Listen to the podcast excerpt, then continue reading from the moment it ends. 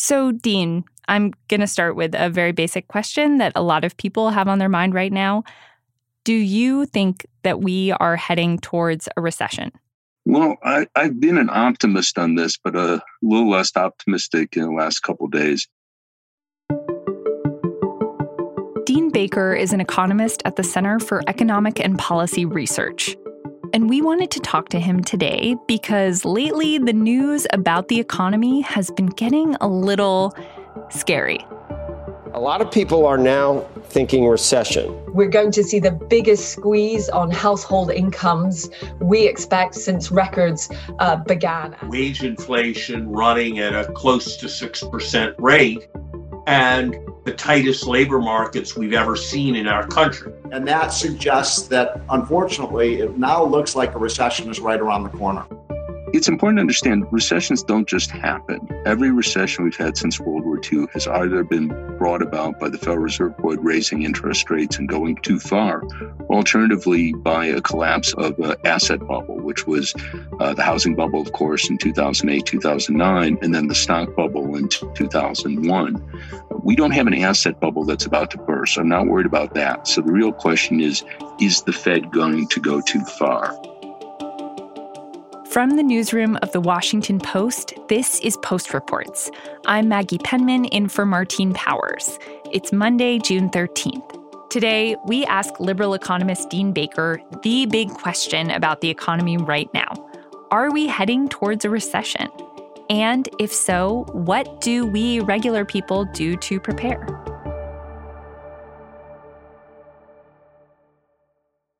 Technically, a recession is defined as two quarters negative growth. That's basically the conventional view. But what we're really talking about is a big rise in the unemployment rate. I mean, that's why people care about a recession. We're worried is that the unemployment rate could rise and possibly rise a lot. So we've been very fortunate. We have a 3.6% unemployment rate. It came down very rapidly following the pandemic recession.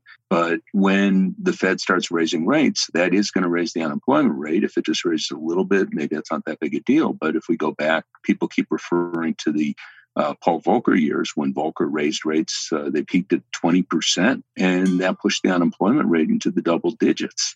So that's the sort of story that I think I and most people are very fearful of. So raising rates somewhat to slow the economy, to my view, that's necessary, appropriate but raising rates enough to give us uh, the sort of recession we had at the start of the 1980s, that would be really bad news. And I wonder if you could sort of break down what you're describing here, which is that when there is high inflation, the Fed might raise interest rates in response to that to sort of cool off the economy. That can then lead to a recession. Can you just explain sort of like the the mechanisms by which that happens? Yeah. So when the Fed is raising interest rates, it is trying to slow the economy. And the question is, how much do they slow it? How fast? How far? So there should be room, in principle, to reduce that surplus demand without without putting people out of work. The issue will come that we don't we don't have precision surgical tools. We have essentially interest rates, the balance sheet, and forward guidance, and they're you know they're famously blunt tools. They're not capable of surgical precision. So, and the way that the problem here is that its impact on the economy is indirect, and it can never be that certain about how much impact it's having and also how quickly.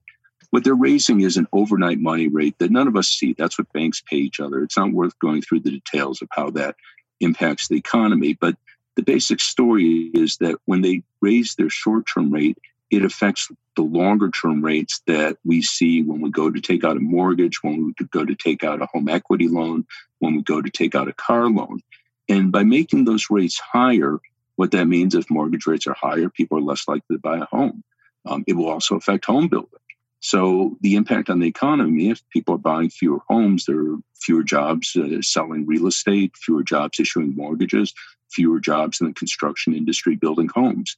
So the idea is that when the Fed's raising rates, they're slowing the economy through a number of channels. But again, the problem that the Fed has is it's hard for them to know exactly how much they're going to slow it with a given interest rate hike and also how long.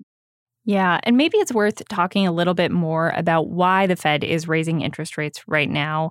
Obviously, we have seen very high inflation how bad is the inflation that we're seeing right now and how big of a problem is it? Well, there, this is again a very, very tough issue because a lot of the inflation has nothing to do with how strong the economy is. So we've seen a worldwide run up in oil prices, also some other commodities, wheat, corn, a number of other commodities. Very little to do with the level of economic activity here, very little the Fed could do about it. Prices determined the world market. Clearly, the biggest factor here is the war in Ukraine because we know that uh, Russia is a major oil exporter. There's certainly concern that Russian oil will be withdrawn from world markets or some portion of it. I should point out to date, very little actually has been, but there's certainly fears that more could be at some point, and that could mean very serious shortages of oil. Similar story with, with grains. Uh, Ukraine's a major grain exporter, as is Russia. And if a large amount of grain from Ukraine and Russia is withdrawn from world markets, that too would push prices through the roof. So those are big factors pushing up inflation. And we also had disruptions in supply chain because people were sick with COVID. You had shutdowns in China and other major major exporters. So we had shortages of all these various items. So that pushed inflation higher. So those are two big factors pushing inflation higher. Very little the Fed could do about that. As we know, the Fed has already started raising interest rates, and we have already seen some of the downstream effects of that that you were talking about. Mortgage rates are up, and you know, uh, building has already started slowing down a little bit. Um, but I guess my question is: Is it helping with inflation, which is the reason that the Fed is raising interest rates in the first place? I think it is. And where it's had the, the biggest effect is in the housing market. And I've been very struck by this. So the Fed to date actually hasn't raised interest rates that much, only about a, a percentage point. But the mortgage interest rate has risen. We're under 3% if you go back to December 221. And I haven't seen the latest numbers, but we had been around 5.3, 5.4. And there's a lot of people believe it's about to go considerably higher. And that's had a huge impact on the housing market. Now, at this point, a lot of this is anecdotal, but the one thing we can point to is that if you look at purchase mortgage applications, that's down about 15% year over year. So that means people looking to get a mortgage to purchase a house, that's down 15%. That's a very big year over year fall off. And the anecdotal evidence that you hear from realtors is if you go back, say, to the winter, every house that came on the market almost immediately had two, three, four above listing offers. Today, you're seeing price reductions. People can't sell at their listed price. So it seems like that's really taken the air out of the market. And that's a market where prices went up 30% over the last two years. That's nationally. So in many places it's gone up 35, 40% that was important to stop. And I think they did that. And that's a really, really important thing. You did not want to see house prices keep rising like that.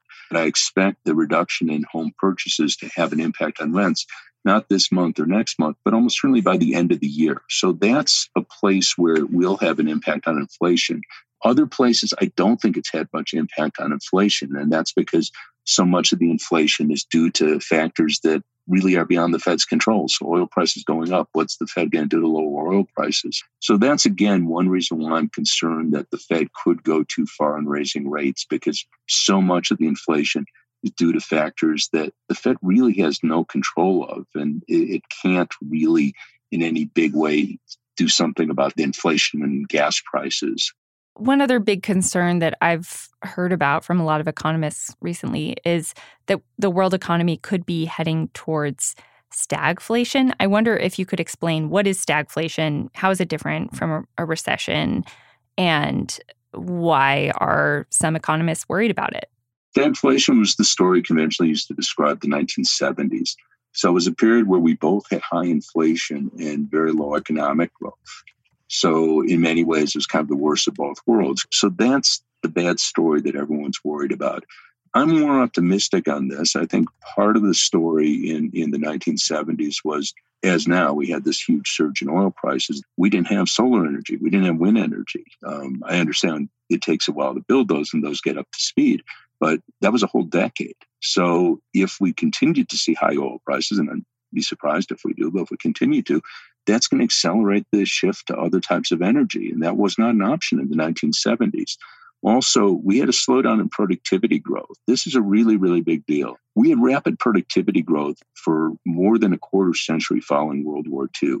So productivity was increasing about 2.5% a year till 1973. One of the things that happened in the 1970s was productivity growth collapsed. It fell to about 1% a year. So what that meant was workers could only get very modest pay increases. Otherwise, it would be inflationary. We actually had slow productivity growth going into the pandemic. It has more recently picked up. And uh, I'm always hesitant because predicting productivity growth is very hard. I can't do it any better than anyone else. But it actually picked up in the pandemic to about 2.5%. It's an astonishing fact of the pandemic that output from the U.S. economy has now topped the level from before the pandemic.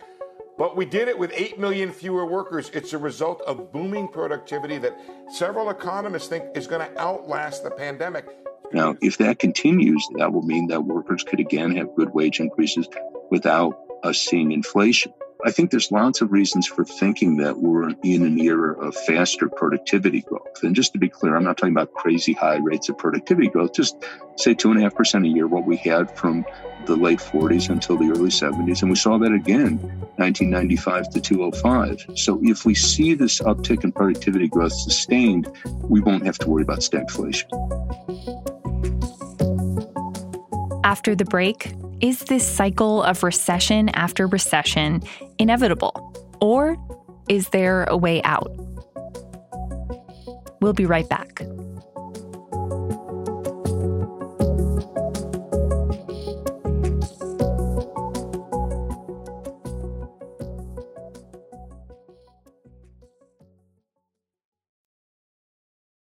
This podcast is sponsored by Monarch Money. Are you saving to reach your financial goals? Reaching those goals isn't just about getting more money, but by managing what you have. And the best way to manage your money? Monarch Money. Monarch Money is a new kind of finance app that's intuitive, powerful, ad-free, and takes the headaches out of budgeting. Try it free when you go to monarchmoney.com slash podcast. Monarch puts all your accounts, investments, transactions, and finances at your fingertips. With a complete view of your finances, you'll gain insights on your spending and find new ways to save. Plus, Monarch lets you customize your dashboard, collaborate with your partner, set custom budgets and goals, and track your progress toward them. See why Mint users are turning to Monarch Money and loving it, and why the Wall Street Journal named Monarch Money the best budgeting app overall. Get a 30-day free trial when you go to monarchmoney.com slash podcast. That's M-O-N-A-R-C-H money.com slash podcast for your free trial monarchmoney.com slash podcast. So the last recession was just a couple of years ago, right? At the beginning of the pandemic. And it was brief, as you said, productivity growth has picked up, and there are many ways in which we have recovered. What happened during that brief recession, and what were the consequences? What we had was the government, you know, basically deliberately got businesses to shut down. I mean, this is an ancient history, so most of us remember it, but sometimes the, the writing about it, like, oh, well, that was a really bad mistake. We shut down the economy.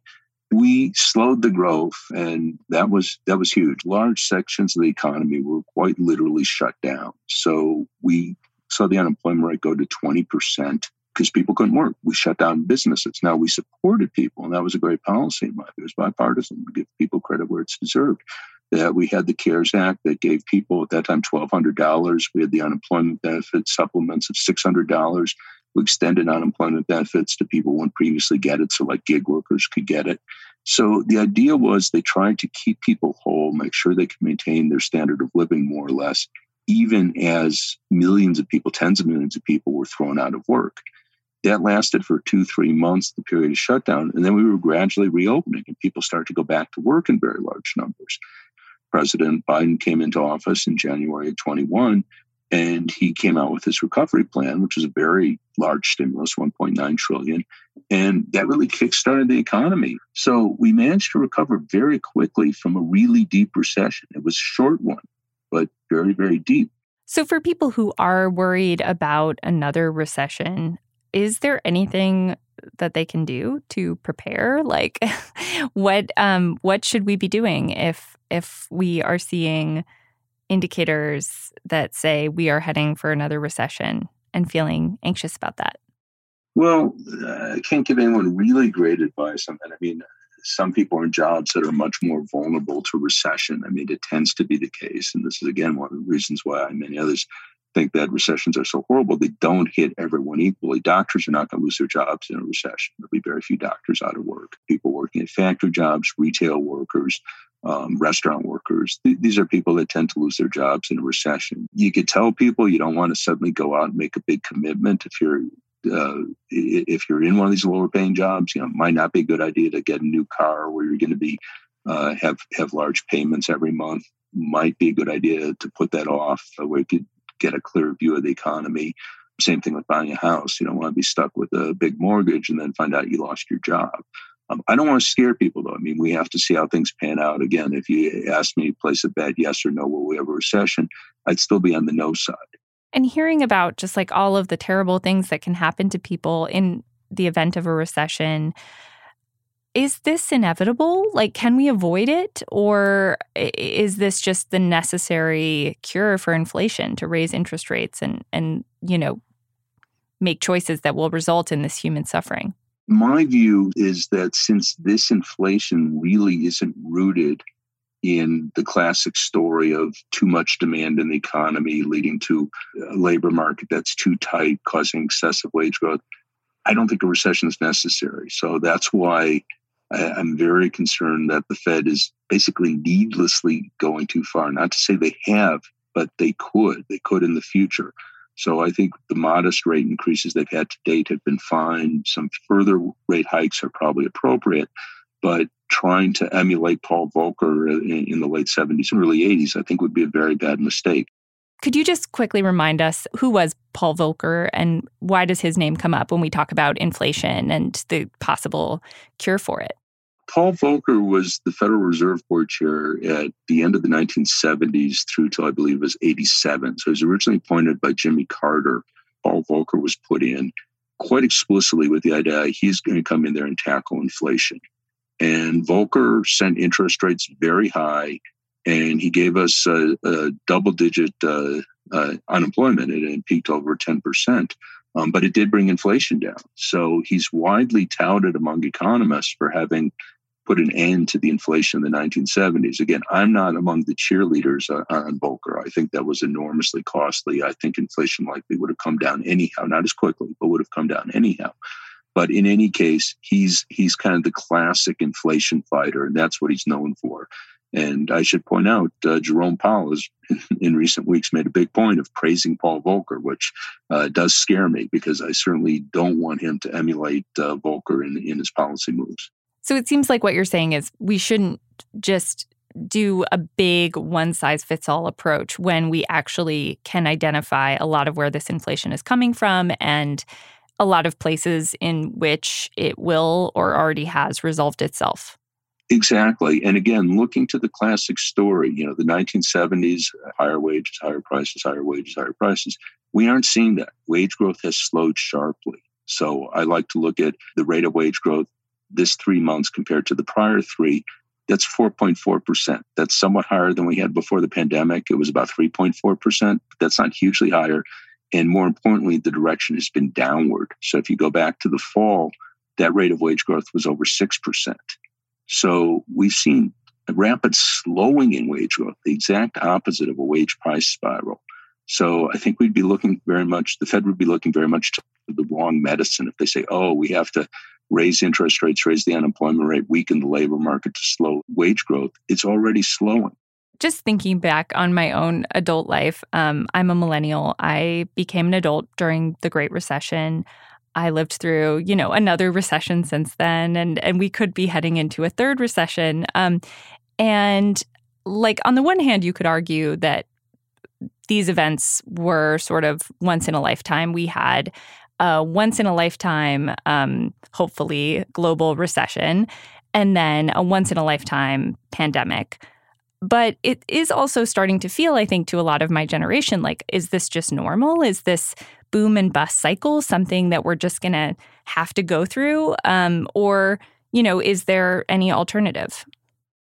You know, to my mind, the 2008 2009 recession was avoidable. We had a huge housing bubble that the people in positions of responsibility in the Bush administration at the Fed, they were applauding it. And to my view, this was really wrongheaded. I was saying this at the time. This is not 2020 hindsight. Um, and we paid a huge price for it because we had a really bad recession. We recovered from it very slowly. So is that inevitable? Well, we could have had better policy and we would have prevented that bubble or at least prevented from growing as large as it did.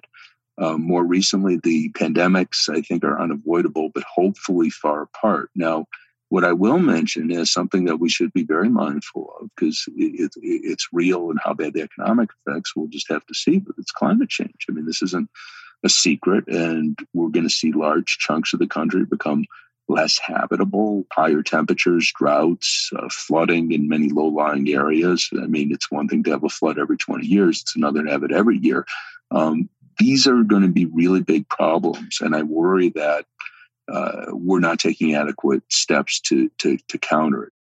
Do you think part of the problem is that we are looking to the Fed to solve problems that they aren't necessarily best positioned to solve? I think that's right. Basically, the Fed lowers inflation by raising unemployment and forcing workers to accept pay cuts. And if your source of your inflation is that oil prices have gone through the roof because of the war in Ukraine, uh, wheat prices have gone through the roof because of the war in Ukraine, um, the price of cars and a lot of other products went through the roof because of COVID related supply disruptions. That's a very indirect way of tackling those problems.